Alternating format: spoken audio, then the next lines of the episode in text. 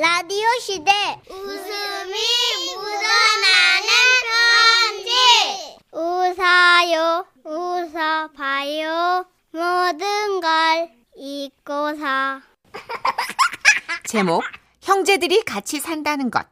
오늘은 경기도에서 김윤수님이 보내주신 사연인데요. 30만 원 상당의 상품 보내드리고 백화점 상품권 10만 원을 추가로 받게 되는 주간 베스트 후보, 200만 원 상당의 가전 제품 받으실 월간 베스트 후보 되셨습니다. 안녕하세요. 정선혜 씨, 문천식 씨. 안녕하세요. 20년 전, 그러니까 제가 20대 때부터 웃음 편지 사연 들을 때마다 와. 나도 한번 글을 써서 보내볼까 생각만 음. 하다가 오늘은 정말로 글을 쓰려고 작정하고 컴퓨터 앞에 앉아 있습니다. 히히. 감사합니다. 그럼 본론으로 들어가서 먼저 저희 가족에 대한 소개를 해야겠군요. 저희는 형제가 4남매입니다. 딸, 아들, 딸, 아들. 두 살 터울로 조화롭게 편성되었고 그중 저는 둘째 아들입니다. 저기 단발머리 곱게 빗고 방을 나서는 소녀가 어릴 때 저희 큰 누나입니다. 우리 큰 누나는 성격이 급해서 공부를 잘했죠. 아, 빨리 산수 풀고 구공부해야지, 빨리빨리. 그리고 그 옆에가 차분하고 관찰력이 뛰어난 아이, 제 여동생, 그러니까 셋째겠죠. 자, 2 더하기 2는 당황하지 말고 차분하게 4. 그리고 저쪽에 그 아무 생각 없어 보이는 애가 7살 막내입니다. 어? 누가 내 얘기하나? 아, 시끄러워. 누나 공부하잖아. 입 닫으라고, 빨리빨리. 누나가 더 시끄럽거든. 자, 신경 쓰지 말고 3 더하기 3은 차분하게. 저봐 작은 음. 누나는 차분한데. 아, 시끄러워. 누나- 조용히 하라고, 빨리빨리. 엄마! 이렇게 제각각 성격이 다른 형제들이 모여 살던 우리 집. 때는 바야흐로 30년도 더 전인 그러니까 초등학교가 아니라 당시 국민학교로 불렸던 시절의 일입니다. 그때 전기 플러그가 천식 씨 알죠? 110볼트에서 220볼트로 막 바뀌던 때였습니다. 그래서 콘센트에 돼지코어라는 아답터를 끼워 사용하던 맞아, 맞아, 시기였죠. 그 당시에는 돼지코 아답터의 불량이 또 많아가지고 콘센트에 꽂았다가 뽑으면 뽑히지 않고 꽂는 부분이 남아있는 경우가 많았습니다. 하루는 제가 그걸 뽑으려고 망치를 들이댄 일이 있었죠. 오빠가 그걸 뽑 겠다고? 어? 내가 어른들이 하는 거 봤는데 여기에 망치를 대고 이렇게 툭툭 치면 아! 아! 전기 오르네. 와 죽을 뻔했다 와. 오빠, 어? 왜? 이미 큰 일이 난 것 같은데. 왜? 콘센트가 시커멓게 탔어. 오! 어? 그랬습니다. 제가 쇠로 된 망치를 들이대는 바람에 그 부분에 전기가 통해서 벽 쪽이 까맣게 그을리고 말았죠. 야, 너 저기 엄마 아빠한테 이르지 마. 너 말하면 가만 안 둘 거야 진짜. 알았어. 말하지 않을게. 어, 고마워. 나는 두꺼비 집 내리고 다시 한번 시도해 볼게. 알았어. 이 사건은 이렇게 조용히 끝나는 것 같았죠. 하지만 며칠 후 엄마, 저 학교에서 글짓기 최우수상 받았어요. 어머 세상에 우리 딸 장하다. 그래 무슨 글짓기 썼니? 쓴 것 좀 보자. 여기 있습니다. 음. 화재 예방 불조심 글짓기예요. 그래 보자. 어. 오빠가 돼지코 콘센트에 쇠망치를 대서 벽이 불탔다. 뭐? 오빠는 감정당할 뻔하여 죽다 살아나. 뭐? 두꺼비 집을 내리니까 안심됐는데 오빠를 보니 앞으로 전기를 고칠 때는 불조심을 위해 두꺼비 집을 꼭 내려야겠다고 생각. 야 잠깐만. 네 오빠가 지금 콘센트에 쇠망치를 댔다는 거야? 야 둘째 너 일로 와봐. 어? 당장 방에서 나와봐. 오빠, 엄마가 나오래. 아, 야, 너 엄마한테 말 안 하기로 했잖아. 어, 그래서 말은 안 했잖아. 글로 썼지. 아이, 진짜. 우리 셋째. 제 여동생이 이런 스타일입니다. 차분하게 사람 뒤통수 치는 유형 아시죠? 그런데 이런 셋째를 잡는 사람이 있었으니 우리 막내였죠. 아까 말씀드렸죠? 아무 생각 없어 보인다고. 막내가 학교 들어가고 처음으로 맞는 방학이었어요. 정말 아무 생각 없이 놀더라고요. 아버지가 아무리 잔소리하셔도 소용이 없었어요. 막내야, 너 방학 숙제는 하고 노는 거야? 몰라요. 삐용삐용. 두두. 쭈. 아, 저 녀석 진짜. 두두. 저 개학날 되면 어쩌려고 저래 진짜. 그리고 마침내 개학날이 왔는데 그 참을 하던 셋째가 울면서 막내한테 소리를 지르더라고요. 너 왜 남의 일기 베꼈어? 왜? 나 아닌데. 아니 이게 뭐가 아니야? 네 일기랑 내 일기랑 똑같잖아. 증거 있죠? 네 일기가 증거지 멍텅구리야. 응? 봐봐. 나는 오늘 회 뒷집 사는 내 친구 영숙이랑 공기놀이를 했다. 영숙이가 내 친구지. 네 친구야? 맞네. 그리고 봐봐. 나는 오늘 목욕탕에 가서 은진이를 만났다. 물장구 치다가 아주머니한테 혼났다. 네가 여자냐고 여탕 갔냐고. 아줌마가 여탕 가지. 왜 남의 일기 베끼냐고 멍청아. 아우 막내야 너 왜 누나 얘기 베꼈었어? 남의 걸 왜 베껴? 아무것도 생각이 안 나서 어쩔 수 없어서 그랬지. 그럼- 야, 이씨, 이 일기 도둑놈아. 아유 얼마나 베꼈었는데 그래? 얼른 말해. 어, 얼마 안 했어. 38일치. 딱 방학 기간 38일. 너 가만 안 둘 거야. 가만 안 둘 거라고. 그렇게 한바탕 전쟁 같은 일기도둑 사건이 끝나고 그 다음 방학부터는 아버지가 막내에게 경고를 하셨어요. 막내야, 그 일기는 말이야 반드시 무조건 어 그날의 일을 사실 그대로만 기록하는 거야. 알겠어? 날마다 실제 일을 일기로 써야지. 안 그러면 혼나. 에. 그렇지. 그렇게 말을 잘 들어야 착한 아지지. 그리고 마침내 또다시 방학이 시작된 어느 토요일 다 같이 아침을 먹는데 막내가 숟가락을 놓더라고요. 어? 왜? 뭐 할 말 있냐? 아빠, 오늘 안동에 있는 하회마을 가야 돼요. 예? 갑자기 무슨 하회 마을? 여기서 한 시간도 넘게 걸리는데? 아니 근데 거기 왜 가야 되는데? 오늘 일기 하회마을 간다고 써놨거든요. 일기를 벌써 썼다고? 응. 저는 일기를 아침에 써요. 꼭 저녁에 써야 된다는 법 없잖아요. 응? 일기는 꼭 사실대로만 써야 된다고 저한테 하셨으니까 오늘 하회마을 가요. 어우 머리야. 어. 내일은 춘천 가는 걸로 돼 있어요. 뭐? 이번 주 금요일부터는 아버지가 휴가를 내셔서 울진에 있는 해수욕장에서 3일 동안 수영하고 놀았다고 썼어요. 이런 참고 부탁드립니다. 아 머리야. 아우 아우 나 골 아파 죽을 것 같아. 아. 이 일이 있은 후 아버지는 절대 방학수를 입 밖으로 언급하신 일이 없었고 우리는 또다시 그렇게 지지고 볶으면서 학창시절을 보냈습니다. 지금은 다들 각자 알아서 직업을 구하고 결혼하고 가정을 꾸리며 잘 살고 있는데요. 코로나 때문에 우리 형제도 만나지 못한 지 꽤 됐네요. 다들 잘 지내고 있지? 한 해 마무리 잘하고 새 명절에는 얼굴 볼 수 있었으면 좋겠구나. 그럼 또 인사합시다.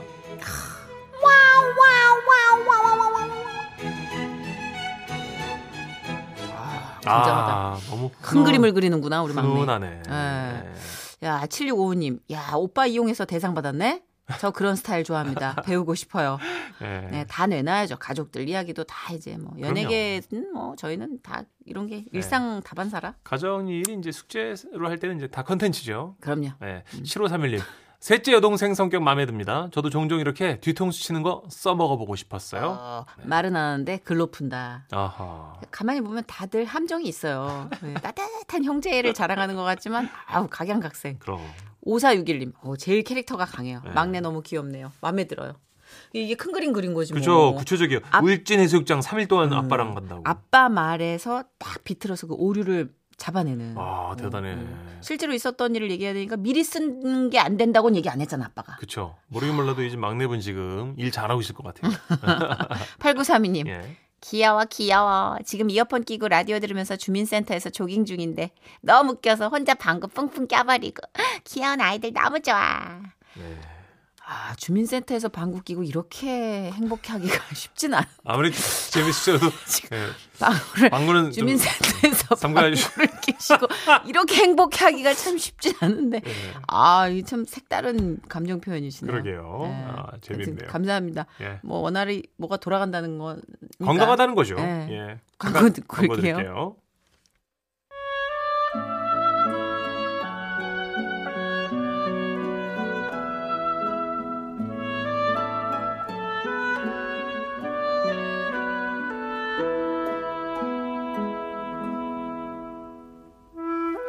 사랑의 손길을 기다립니다. 연말 특집 사랑해 2021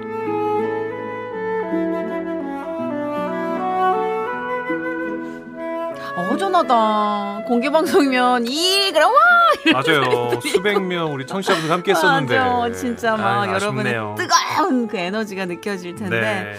아, 뭐 해마다 연말이면 우리 지라시 가족 여러분 직접 모셔서 한 해 동안 어떻게 보내셨는지 안부도 좀 여쭙고 네. 또 사랑의 손길에 참여해 주신 얘기도 듣고 그렇게 좀 활기 넘친 자리를 마련했던 게 우리한테는 사실 어떤 날보다도 값진 추억이었잖아요. 여기 네. MBC 공개홀에서 정선혜 씨랑 문천식이랑 또 멋지게 옷 입고 예쁜 옷좀좀 입을 기회가 있었는데. 네, 그리고 또 남진 선생님부터 해서 국내 최고의 가수분들 모셔서 공연도 했었는데 그죠? 맞아. 예. 근데 상황이 상황인지라 공개 방송 열기가 힘들어서 네. 예 저희가 이렇게라도 여러분께 감사를 전하고 싶어 좀 문을 열어봤습니다. 맞습니다. 아, 사랑의 손길 연말 특집을 마련하게 됐는데요. 아, 여러분 얼굴에 직접 못 뵈서 서운하지만 최대한 한 해 동안 보내신 그 여러분의 관심과 마음을 감사 인사를 담아서 이 시간에 전해드리려고요. 네.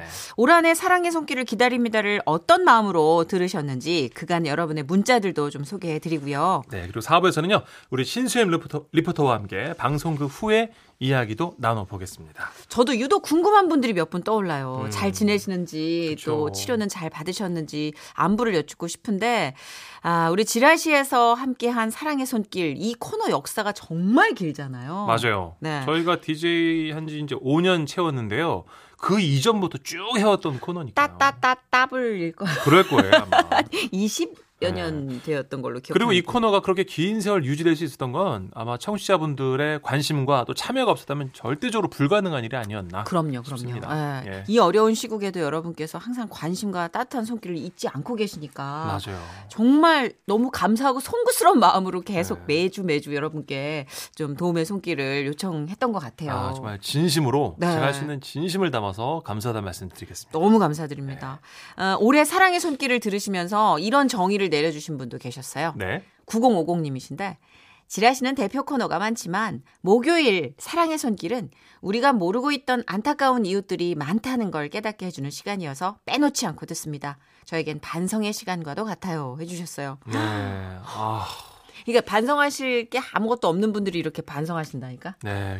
진짜 반성해야 된 사람들은 반성 안 해요. 근데 이렇게 감사합니다. 이렇게 훌륭한 분들은 반성을 해 계속. 네. 참. 그리고 또 들으면서 가족 생각난다는 분이 굉장히 많으셨는데 어, 맞아요. 4832님이 사랑의 손길을 듣다가 혈액암을 앓으신 엄마 생각이 났어요. 음. 힘든 시기지만 잘 견디시면 좋은 날 꼭 올 겁니다 하셨어요. 그러니까 음. 이게 사실 자신의 아픔을 꺼내 놓으면서 누군가를 위로하는 행위처럼 숭고한 건 없다고 생각해요. 정말 그런 것 네, 같아요. 그죠? 근데 사랑의 손길을 통해선 진짜 많은 분들이 그렇게 살고 계시는구나 싶어서 오히려 문천식 씨도 저도 듣고 계시는 분도 안에 상처가 조금이라도 있었으면 그게 다 치유가 되는 느낌 맞아요. 받으셨을 것 같아요. 어, 이 상황을 진짜 그냥 바라보는 것만으로도 음. 치유가 되고 힐링 되더라고요. 그러니까. 네. 우리 1510님은 사연을 들으니 마음이 무겁네요. 내 아들 같은 마음으로 힘을 보태봅니다. 하시면서 이웃이지만 가족과도 같다라는 그 사랑을 좀 실천해 주셨어요. 네. 이런 문자가 참 많아요. 내 딸 같아서, 내 음. 아들 같아서. 우리 손주 같아서 어. 그러니까. 우리 엄마 같아서 이렇게 막 음, 보냈습니다. 그러니까 조금 우리가 요즘 듣는 뉴스가 좀 가슴 아프게 하고 불편하게 만들지라도 이 코너 한번 진행하고 나면 듣는 분들 하는 저희들 모두 정화작용이 되는 것 같아요. 맞아요. 여기 정선혜 씨 같은 분 있어요. 음? 보세요. 8259님인데, 아, 목요일 퇴근 시간을 함께하는 사랑의 손길을 기다립니다. 이게 눈물이 나서요. 운전이 힘들 때도 있지만, 이제는 은행 앱에 자주 쓰는 계좌로 등록해두고, 음. 작은 금액이지만 함께하려고 노력해봅니다. 감사합니다. 자주 쓰는 계좌에 등록해 주셨대요. 이런 분들이 꽤 많이 계세요. 감사합니다. 예, 자주 쓰는 계좌로 등록해 주신 분이 아, 매번 이렇게 그쵸. 조금 규칙적으로 도움의 손길을 보내고 싶다라는 마음으로 보내주시는. 아, 고맙습니다. 네, 진짜 혹시 자주 감사드려요. 쓰는 계좌 없으면 최근 계좌에 들어 있습니다, 여러분. 맞아요. 그렇게 좀 부탁드릴게요. 꼼꼼한데? 이분께는 특별히 또 직접 감사 인사를 전하고 싶은데 저희가 전화 연결을 해봤습니다. 네, 어떤 지금, 분이신지 궁금한데요. 예, 돼 있나요? 네. 네, 받, 어, 전화 연결해 볼게요. 네네. 여보세요? 여보세요? 네, 반갑습니다. 어디 안녕하세요. 사시는 누구신지 소개 좀 부탁드릴게요. 네, 안녕하세요. 저는 아산에 사는 구양서라고 합니다. 아, 구양서님 일단 감사 말씀드립니다. 저도요, 고맙습니다. 예, 자주 쓰는 계좌 등록 등록 진심으로 감사드리고요. 네. 이 문자 8월에 보내주셨잖아요. 네. 근데 구양서님 그때 어떤 마음으로 후원을 하게 되셨는지 혹시 그때 들으신 사연 기억나세요? 아, 그때 조금 나이 어린 여자분이 예. 네. 음, 부모님께서 두 분 다 편찮으셔서 그 병원비 감당이 어렵다는 그런 사연이었어요. 아, 음. 기억날 것 같아요. 맞아요. 그때 저희가 그 생활고가 특히 더 예. 걱정이라고 했는데 아, 혹시 우리 구양선 님도 그 조금 어, 어렸던 때 비슷한 공감을 얻을 만한 힘든 일을 겪으셨던가요? 아, 음, 저도 30대 중반부터 예. 음. 지금까지도 이제 부모님 병원비, 생활비 아, 그거 감당을 그렇구나. 하고 있어가지고 아이고.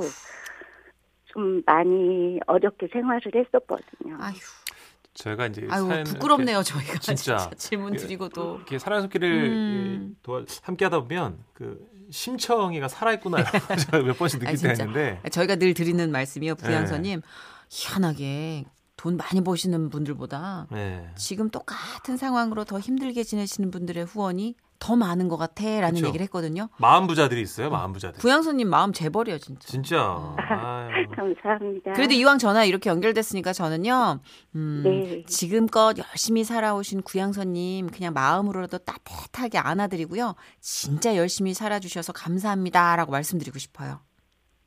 음, 감사합니다. 잘 해내셨습니다, 우리 구양서님. 고양사님 혹시 정선혜 씨처럼 이렇게 저희 목요일 코너 들으면서 막 울고 그러셨어요?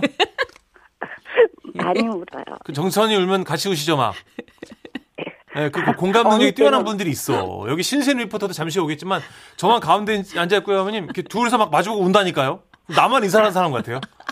아니 뭐 전식 씨는 좀 참는 거고. 좀 참는 거죠, 네. 사실은. 네. 근데 구양서님 약간 네. 울먹울먹하는 목소리가 네. 굉장히 인상 깊은데 음.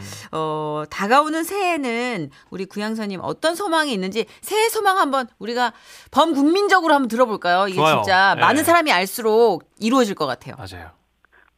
아, 코로나 때문에 진짜 아유 지난 진짜. 2년 동안 너무 많은 분들이 예. 어렵고 힘겹고 그랬잖아요. 맞아요. 예, 새해에는 코로나도 극복이 되고 그리고 모든 사람들이 마음의 소망이 다 이루어지는 그런 해가 되었으면 좋겠고요. 네. 이제 올해 저 아버지께서 돌아가시고. 어, 이제 엄마 음, 혼자 남으셨는데 음, 엄마랑 우리 아이들 다 건강하고 하는 일 잘 되고 음. 음, 저희 부부도 건강하고 네. 그랬으면 좋겠습니다. 아유. 네. 구양서님이 딸이어서 어머님 얼마나 행복하실까? 그럼요. 어, 그리고 아유, 구양서님이 엄마고 아내여서 가족은 얼마나 행복할까? 행복하죠. 네. 아유, 고양사님 지금 해주신 말씀 그대로 다 이루어지기를 저도 기도하겠습니다. 그럼요, 그럼요. 우리 구양서님도 더 행복해지셔야죠. 그럼요. 혹시 네. 듣고 싶은 노래 있으세요? 어, 좀 오래된 노래긴 한데 이정옥님의 네. 숨어오는 바람 소리 듣고 싶어요. 아, 숨어오는 바람 소리. 숨어 우는 바람 소리. 네. 네, 저희가 준비해서 들려드릴게요. 그리고 너무 감사드리니까 저희가 선물로 홍삼 세트 보내드릴게요. 아우 감사합니다. 네. 이거는. 구양선님 꼭 드셨으면 좋겠어요. 맞아요, 맞아요. 구양서님 드세요. 네. 자, 행복하시고요. Merry Christmas. 네, Merry Christmas. 고맙습니다. 네, 네, 감사합니다. 감사합니다. 지금 노래 들려드릴게요. 네. 네, 이정욱님의 숨어 우는 바람소리.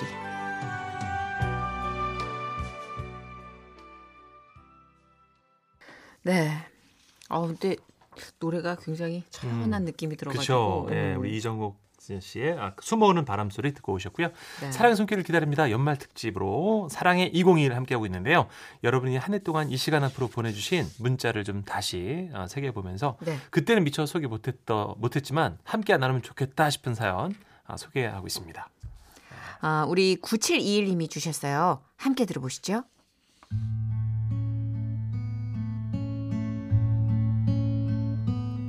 방송을 듣다 보니 저도 도움을 받았던 일이 생각나 사연을 남겨봅니다.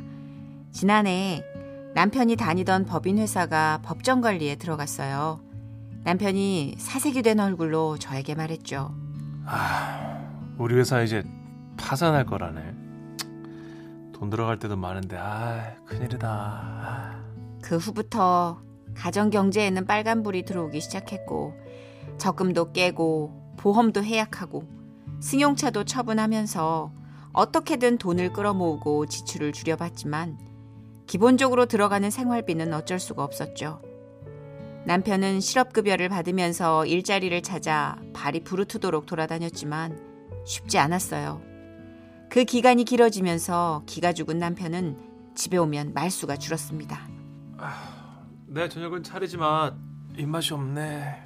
여보, 당신 왜 이렇게 풀이 죽었어? 에이, 그럴 거 없어.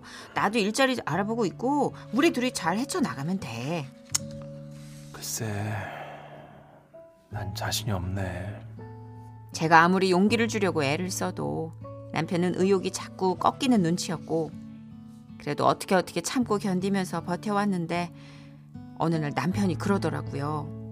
여보, 아, 나 목하고 어깨가 너무 아파. 아, 예전에 조금 아팠던 그런 정도가 아니고, 아, 그리고, 아, 난 머리가 깨질 것 같네. 아, 왜 이러지?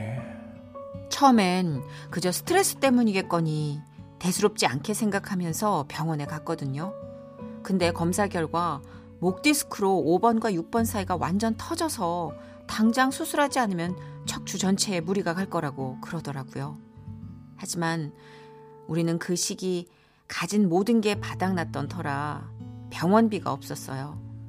남편은 매일 밤 진통제를 한 움큼씩 먹으며 감당할 수 없는 통증에 다 큰 어른이 아이처럼 울었죠.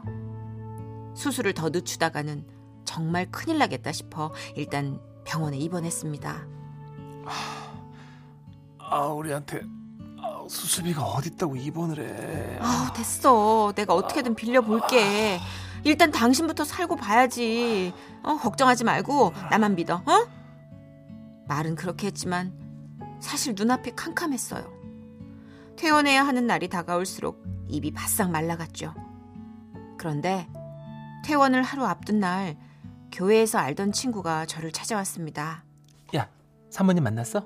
어? 무슨 사모님? 어머나, 그냥 병원비만 계산하고 가셨나 보다. 응? 지난번 모임에서 만났던 사모님이 네 소식 듣고 도움 좀 주고 싶다 그러면서 병원 알려달라고 했거든. 그 얘기를 듣자마자 원무과에 가보니 이미 우리 병원비를 모두 계산하셨더라고요.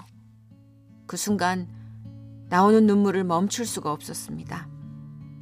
이게 불과 몇 개월 전의 일이에요. 아휴, 지금도 그 생각만 하면 얼마나 감사한지 모릅니다. 과일 한 상자 사들고 찾아가 차차 갚겠노라 했더니 이런 말씀을 하시네요. 아유, 나한테 그럴 거 없어요. 여유되면 주위에 다른 어려운 사람들 도와주세요. 그게 저한테 갚는 거예요.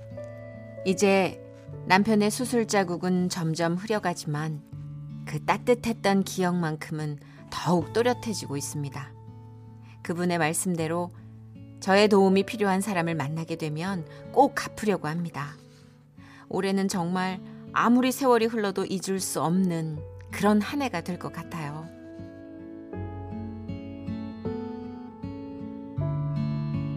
와, 진짜 얼마나 눈물을 흘리셨을까. 이런 삶이 너무 고마운 와 너무 고맙 얼마나 이 얘기를 하고 싶었으면 이걸 긴 문자로 저희한테 보내주셨어요. 감사합니다. 와 진짜 아, 너무 너무 예. 감사한 느낌이 저까지 이렇게 드는데 당사자는 오죽하겠어요. 네. 그리고 심지어 불쌍한 다른 네, 좀 다른 도움이 사람 필요한 어, 다른 갚지 분들. 말라고. 어, 어디서 이런 은인이 막 나타나요? 신기하네.